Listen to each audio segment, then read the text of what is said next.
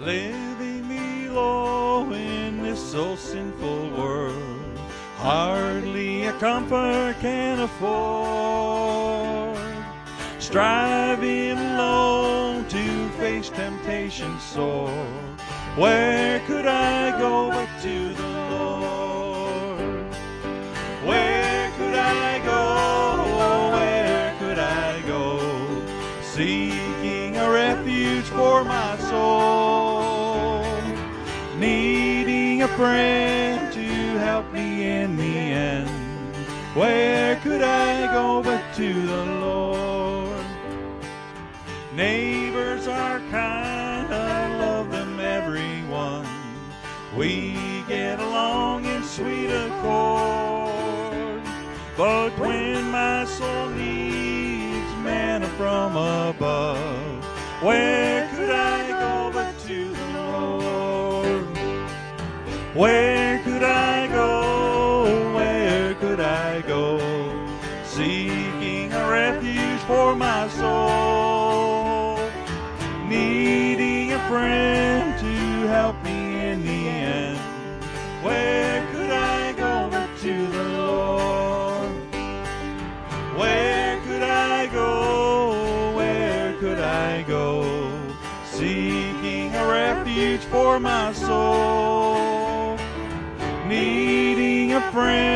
to help me in the end. Where could I go but to the Lord?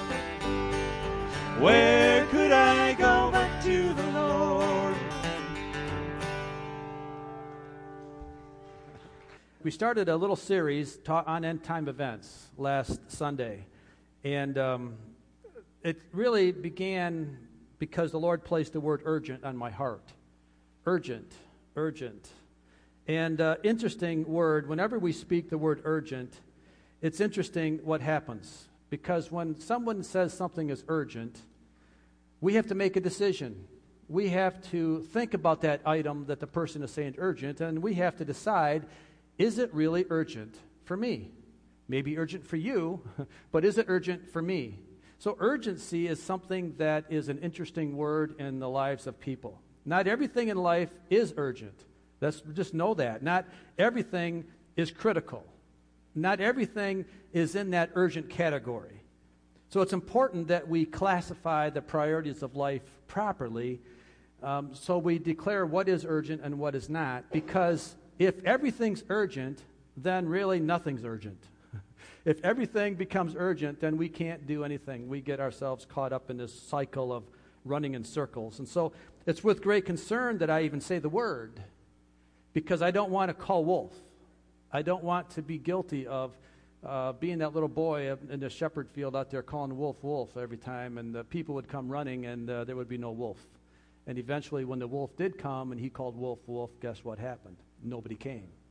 So I don't want to call wolf, but I do want to uh, talk about what's urgent. So let me pause here for a minute and let me tell you why I'm calling things urgent and explain what may be so urgent, at least in my opinion.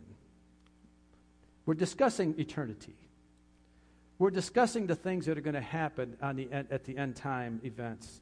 Whenever I think of eternity, I have to think of the word urgent because eternity requires urgency in our thinking. We can't take this lightly. This is a deep topic, it's a long topic.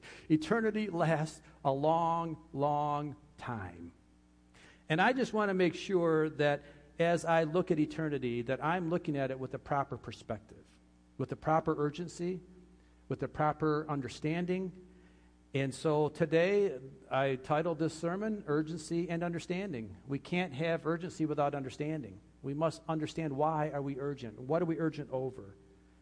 Eternity is a very personal thing because it is critical that you make your decisions to base your eternity on, and I base my decisions that are basing my eternity on. I can't do the things, I can't make your decisions that are going to impact your eternity. And you can't impact mine. It's going to be your responsibility to handle your life so that you then are responsible for your eternity.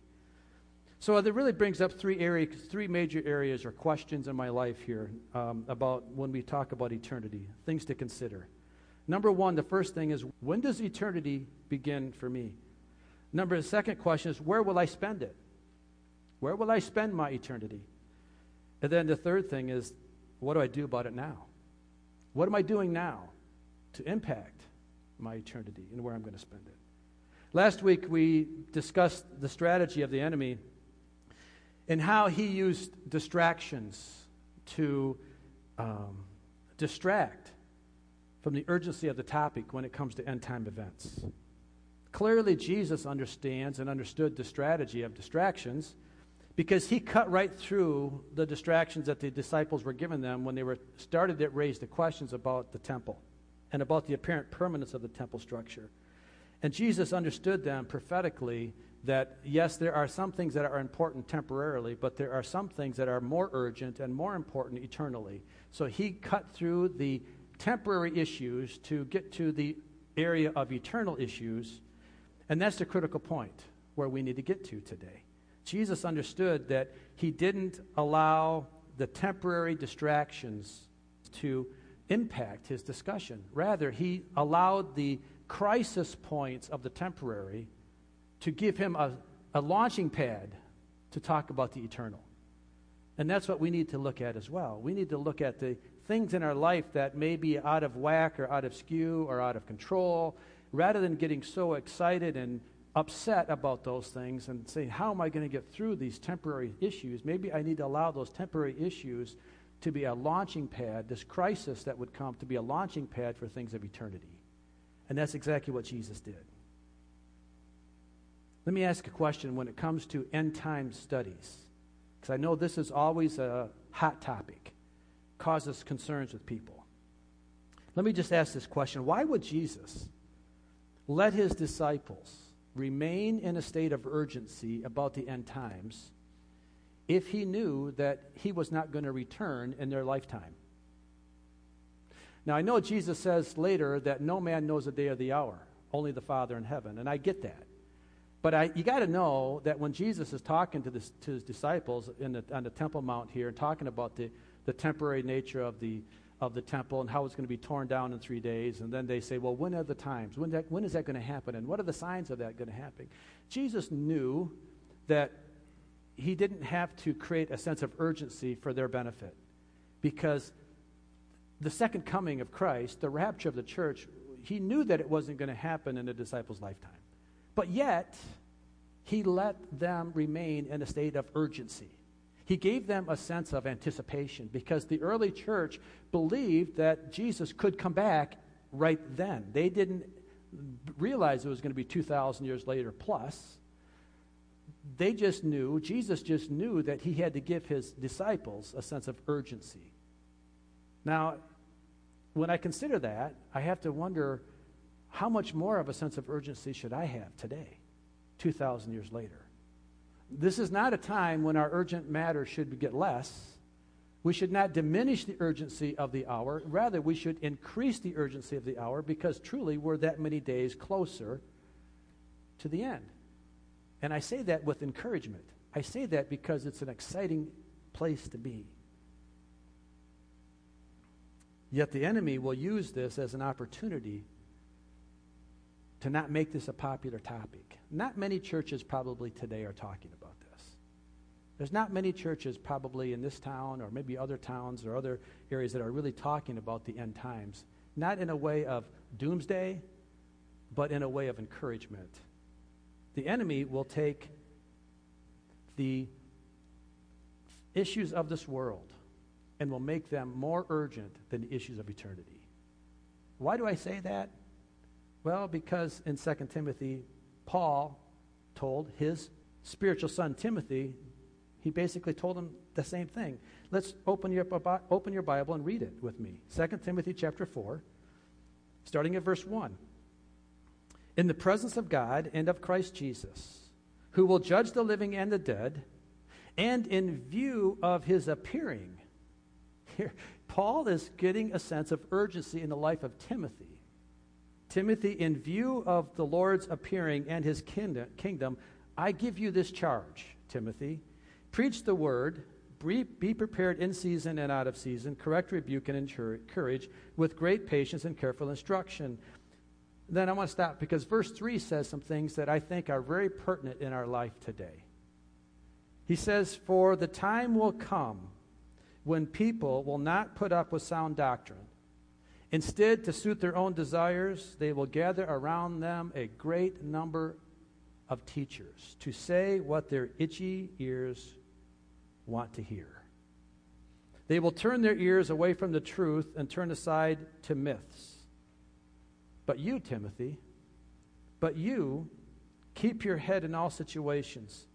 Endure hardship, do the work of the evangelist, and discharge all the duties of your ministry. So here, Paul is telling Timothy, Paul, Timothy, there's going to be a lot of people in the times that to come. Really, he's talking about today. That people are not going to want to hear the message. They're not going to want to hear the urgency of the hour. Rather, they would rather hear someone tell them a self help message how I can make my life better in this life, how I can improve my marriage, how can I improve my family relationships, how can I make more money, how can I be more successful in a job. And those are all good things. Nothing wrong with those things, but those are the, in many ways, the distractions of the world to keep us from having an eternal mindset. Because we get our minds so wrapped up and so, so enthralled with the temporary that we forget that there's more to it. I don't want to be that preacher. I don't want to be that teacher. I don't want this to be that church. I want this church to be a church that is ready for the return of Jesus Christ. And I want us all to be ready and willing and looking for that time. Not to mean that the things of this world aren't important, and not to mean that your job's unimportant. It is important, and your life today and tomorrow is all important. But it can't take precedence over the future. So that's what we want to talk about. So, with, with that in mind, and then the three questions I asked earlier, I want to jump back into the text that we began last week in Matthew chapter 24. You might want to get your Bibles out and open your Bible. We're not going to read all 51 verses again. We did that last week. But I do want to take the time now to uh, break it down a little bit more. Last week, we, we stopped in, in the area where we were trying to understand why, why Jesus left us with so many questions. Why such a mystery around the end time? Well, he did give us enough information for us to know that, for, for one thing, he is coming back. No question about it. Jesus Christ is coming back to this earth. And he's coming back for those that are looking for him. And he's given us enough information to know that that's a real uh, event that's in the future, and also that we can discern the times and that we can know the seasons. So I want to continue to talk about that today. There's so much in Scripture that talks about God's plan. In fact, let's fast forward for a minute to Revelations chapter 1. Okay, hold your finger in, Revel- in Matthew chapter 4, uh, 24. But if you go down to the last book of the Bible, beginning in the first two verses of Revelation, this is how it starts out. It says, The revelation from Jesus Christ. Now, what's a revelation? A revelation is a revealing. Some information is going to be given to you. The revealing of Jesus Christ which God gave him to show his servants that must soon take place. He made it known by sending his angel to his servant John, who testifies to everything he saw. That is the word of God and the testimony of Jesus Christ. Now, let me just explain this for a minute.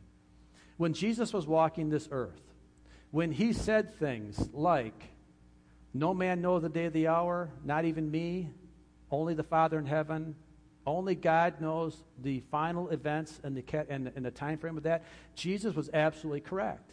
He was absolutely right in that because as a man, Jesus did not know. He was a man and he did not know what was in God's mind at that point in time because he was a man. Now, fast forward to his death, resurrection, his ascension to heaven, and now Jesus is sitting on the right hand of the Father where he is today. And this is where Revelation 1 kicks, picks up picks up because it says the revelation from Jesus Christ, which God gave, who is Him, Jesus, to show His servants what soon must take place. So when God, when Jesus goes to heaven, God is downloading now. I mean, Jesus and God are together now, and Jesus knows exactly what the Father knows. So right now, Jesus does know the events of the last time. And now Jesus said he's going to make it known to John, his servant, through an angel. So here we have God giving Jesus information, Jesus giving an angel information, and an angel giving John information about the things that are going to take place. So we can have information. This is not, the return of Jesus Christ is not a true mystery anymore. Do I know the day of the hour? I do not know that. But I do know he's coming back. And I do know that He's given us a season, and He is t- telling us when to start looking for Him. And I also know that he's, lo- he's coming for those that are looking. To the world, this will be a total surprise, and it will total be a, it, they, it will be a, a, just a shocking event that they won't have any idea what happens. But to the Christian, to you and I this morning that are looking, we can have a sense of peace, a sense of, of, of assurance that truly we are living in the days that it could happen. And that's what I want to create that urgency for. That's the purpose of what this message is, is to create a sense of urgency and at the same time create a sense of peace. So let's just take a minute and let's just pray. Father, I just come in Jesus' name. And Lord, I just ask you to open up our hearts and our minds that we would be able to see what you're revealing to us today. Lord, we're not trying to create a panic. We're not trying to create a scare. We're not trying to put fear in the hearts of people. Rather, we're trying to put in a sense of anticipation and a sense of urgency because of the promise of your soon return. And so, Father, we just ask you to just show us now what you would have us to know in Jesus' name. Amen. Okay, back to Matthew chapter 24, starting at verse 3. It says, As Jesus was sitting on the Mount of Olives, the disciples came to him privately. Tell us, they said, when will this happen, and what will be the sign of your coming and of the end of the age? Now, as we mentioned last week, that disciples, the disciples asked at least two, maybe three questions here, and Jesus cut to the chase. He did not let the temporary question of about the actual destruction of the temple take his priority, but re- he went really to the end of the age. And that's where we're at today. And we're going to see that Matthew 24, the, the, what Jesus was talking about over this, this next number of verses, was really over a broad expanse of time. He was talking about uh, pre-tribulation um, situations. He's talking about tribulation situations, and he's talking about what happens at the end of the tribulation. All of this in this one chapter, and we're going to try to break it down this way. So let's first of all, we have to recognize that um, the second coming of Christ is going to come in two stages. Two separate events are going to represent the second coming of Christ. The first stage of Christ's return is when Christ comes in the clouds to rapture or take away the church of true believers prior to the Great Tribulation. The church is not going to have to go through the Great Tribulation. Now, some will say mid tribulation, some will say pre tribulation. Um, I tend to believe it'll be pre trib. But if those want to believe mid trib, that's fine. I'm not here to argue any of that. That's not my point. But my point is that Christ is going to re- rescue, and the church will, be, will escape the great tribulation that is coming because the tribulation that's coming is not for the church, it's for the Jews.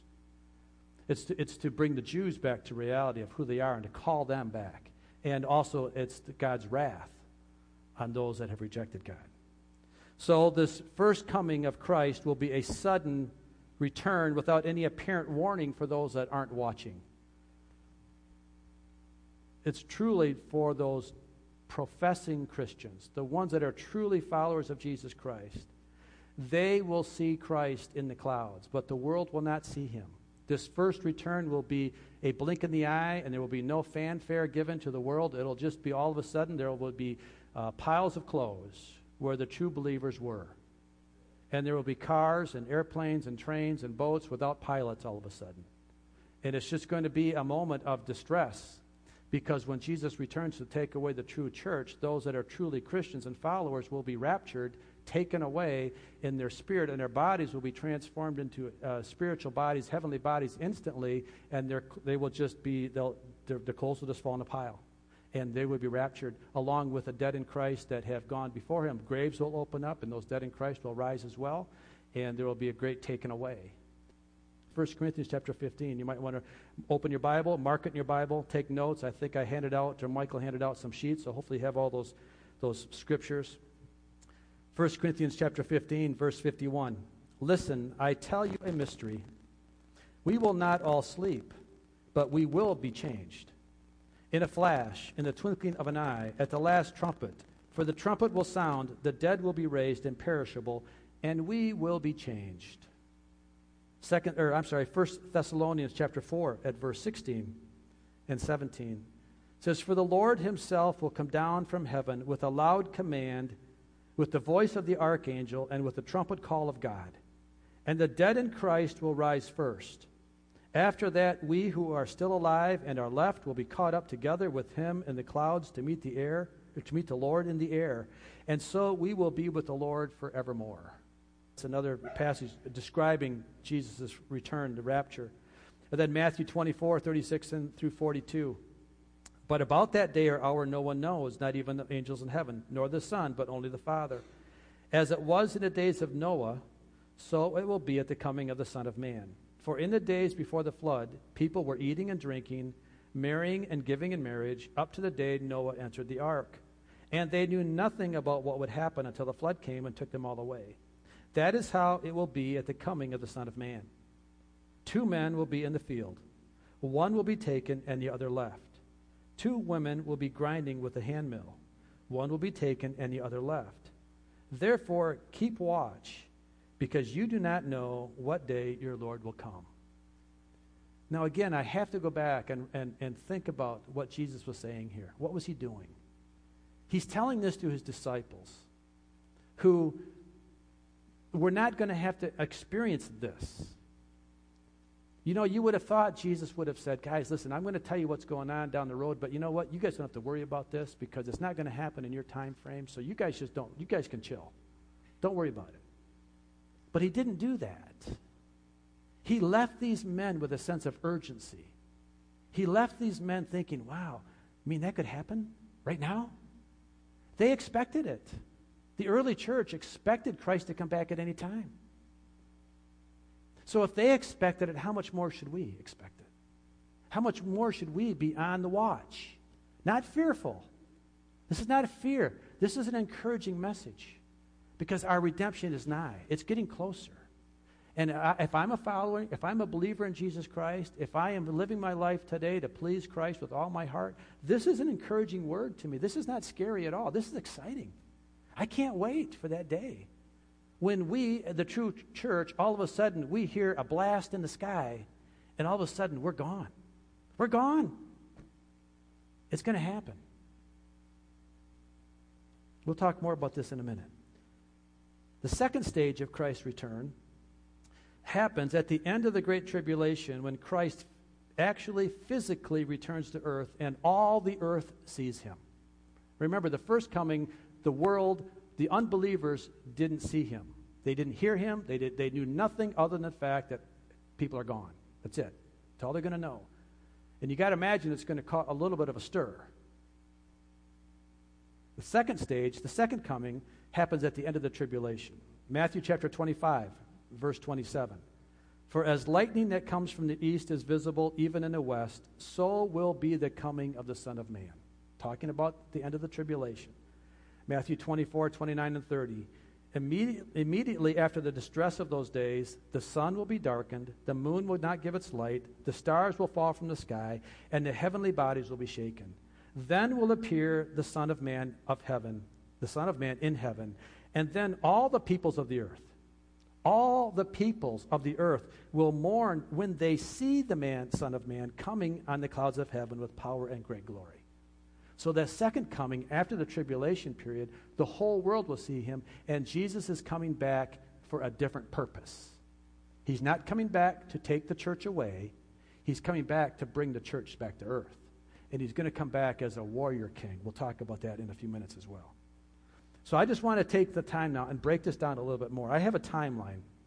Larry, if you go to the next slide, I think. I want to just explain a little bit here what we're, t- what we're going to talk about in the future, okay? What we're going to talk about. This is the timeline of time, all right? This is the Gentile age or the church age. This is the age we're living right now. We're right in here, okay, at this point. Um, when the rapture happens, okay, the church is raptured. This is a pre tribulation rapture slide, okay, just so we know that. Um, the rapture happens And there's things happening in heaven, which all those that are raptured are experiencing great things in heaven. But back down here on earth, this is the beginning of the seven, tri- seven year tribulation period. The first three and a half years um, are, they call it the Great Revival here. The first three and a half years are relatively peaceful compared to what's going to happen in the second three and a half years when you get into the Great Tribulation. There's multiple things that we can talk about. We're not, we don't have time to talk about this all today. In fact, I think a few, last year, I think we went through Wednesday nights, we went through a long study on the, um, what's going to happen in the seven years here, and uh, it's really interesting. But uh, the point is, when the rapture happens, there will be a peace accord signed with Israel, and that will be the marking of the seven year period of time. Israel will at peace with everyone. Um, the world, the Antichrist will sign a peace agreement with Israel. And then in the middle of the, of the tribulation, the three and a half years is the abomination of desolation, and we'll talk about that in a little bit as well. This is when it begins to get really, really bad because the last half is the great tribulation, and this is where there will be calamities and things that you won't even begin to believe. I mean, this is where it's just, uh, we'll maybe talk about that if we have time today. And then this is the second coming of Christ. This is when he comes down, and then he establishes himself on earth he goes to battle with the Antichrist, the Battle of Armageddon, and then this is where the, the millennial reign begins for a thousand years, and then it goes into uh, a thousand years. That's a whole other discussion after that, and then basically eternity. So I just want to give you just a quick snapshot of that, okay? So now let's go back to Matthew chapter 24. Matthew 24, the first verses 4 through 14 are, are describing the general signs and a summary of the key events leading up to the rapture. In fact, Larry, go back to that timeline again, okay? So, Matthew um, 4, 4 through 14, we're talking about events in here, okay? And then Jesus goes in, in verses 15 through 28, and then he's going to talk about what's happening in the middle of the tribulation. All right? Then he's going to talk about what's happening in the tribulation period um, and what are going to take place then. And then in Matthew 24, 29 through 31, he describes what's going to happen at the end of the tribulation period when Christ will return to defeat uh, the Antichrist. So then we're going to be talking about the signs that are going to be happening at this point in time.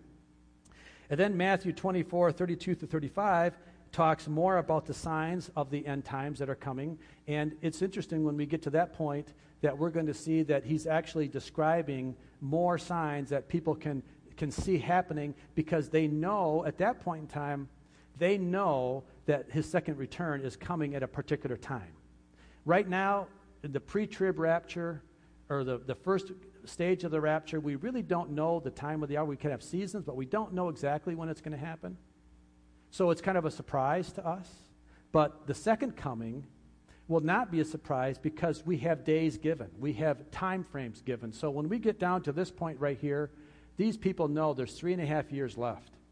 Three and a half years left before this is going to happen, and that's given in those signs. And we'll talk about that a little bit more.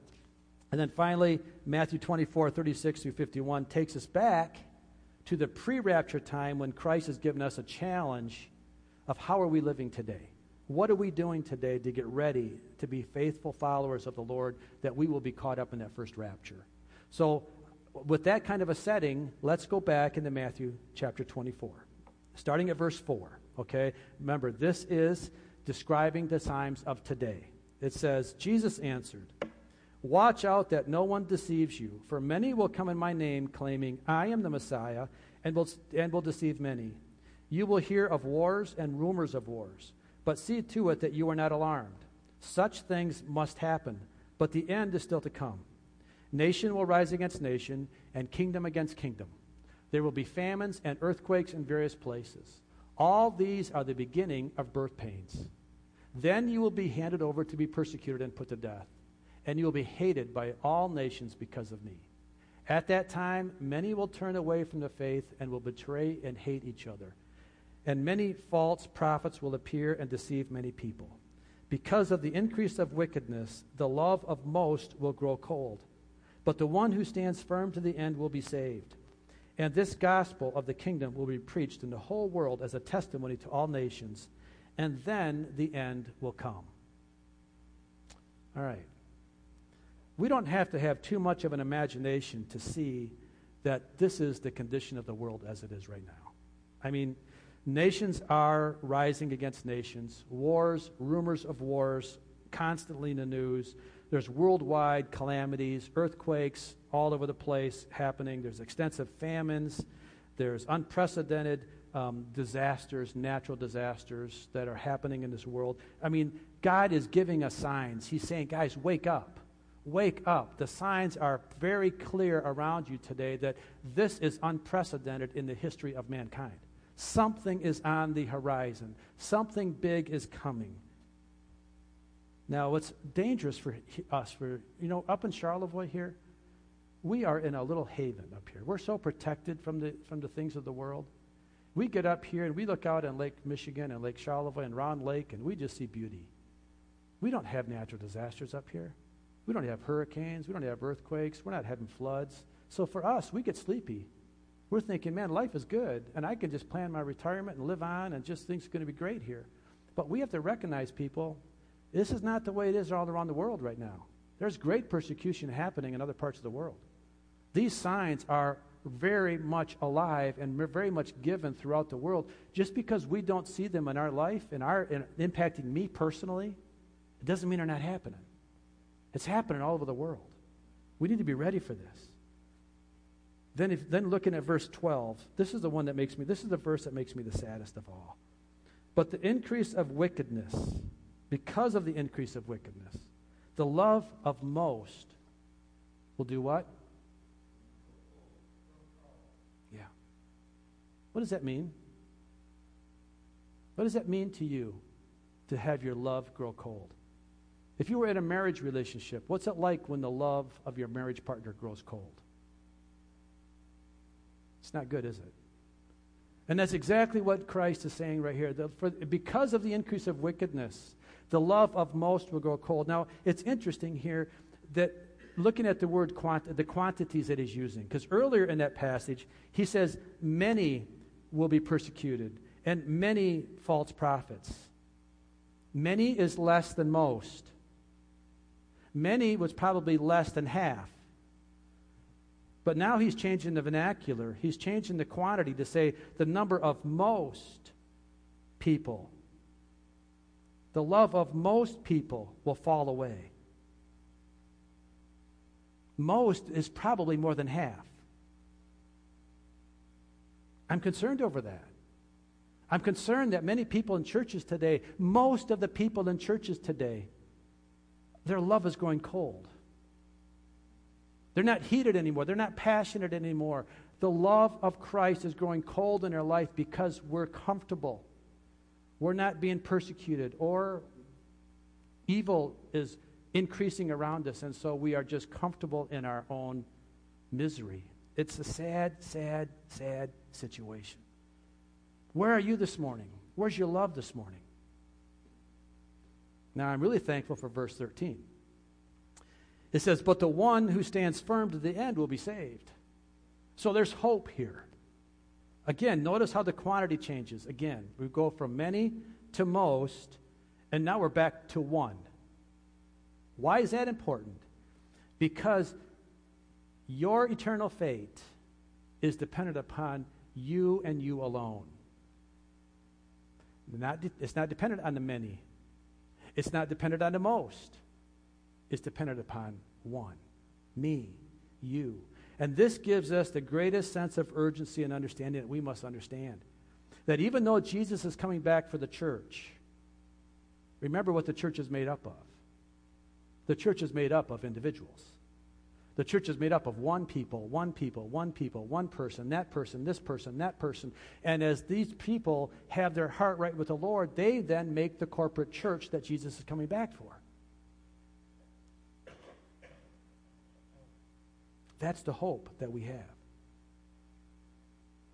And then, verse 14, and then this gospel of the kingdom will be preached in the whole world as a testimony to all nations, and then the end will come.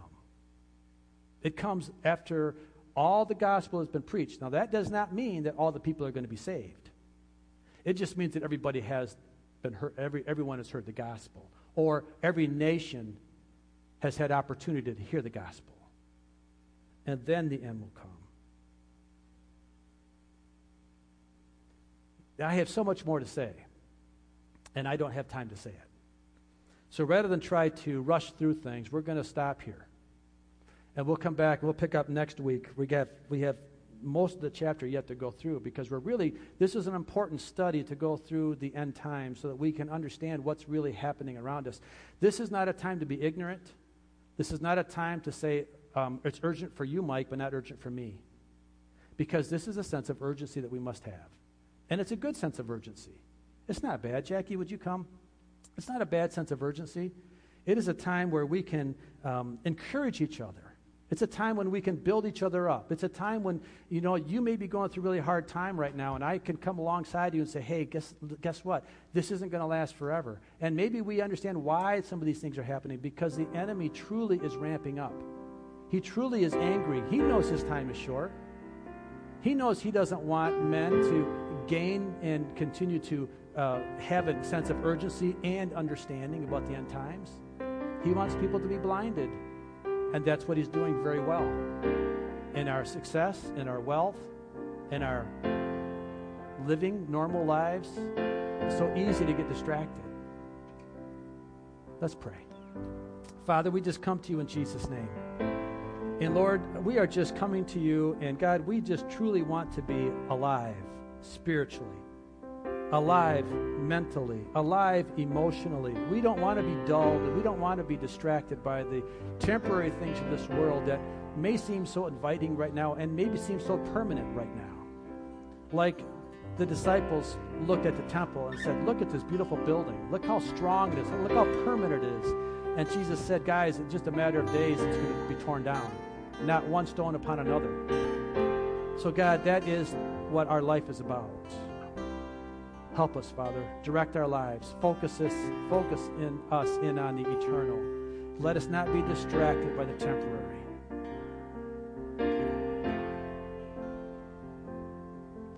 Thank you, Jesus. So this morning, as you're here this morning and using this time as an evaluation, where are you this morning? I, I, I constantly have to ask. I, don't know where you're at. I'm assuming you're all, you're all loving Jesus and hearts are right with the Lord, but you know, this is an opportunity that you just must ask yourselves the questions Am I one of the few? Or am I one of the most? Which camp am I in? Let's sing the song that Jackie's playing, and let's let the Lord just work with us a little bit as we sing the song and we appreciate what's happening. Amen. Thank you, Jesus. Spirit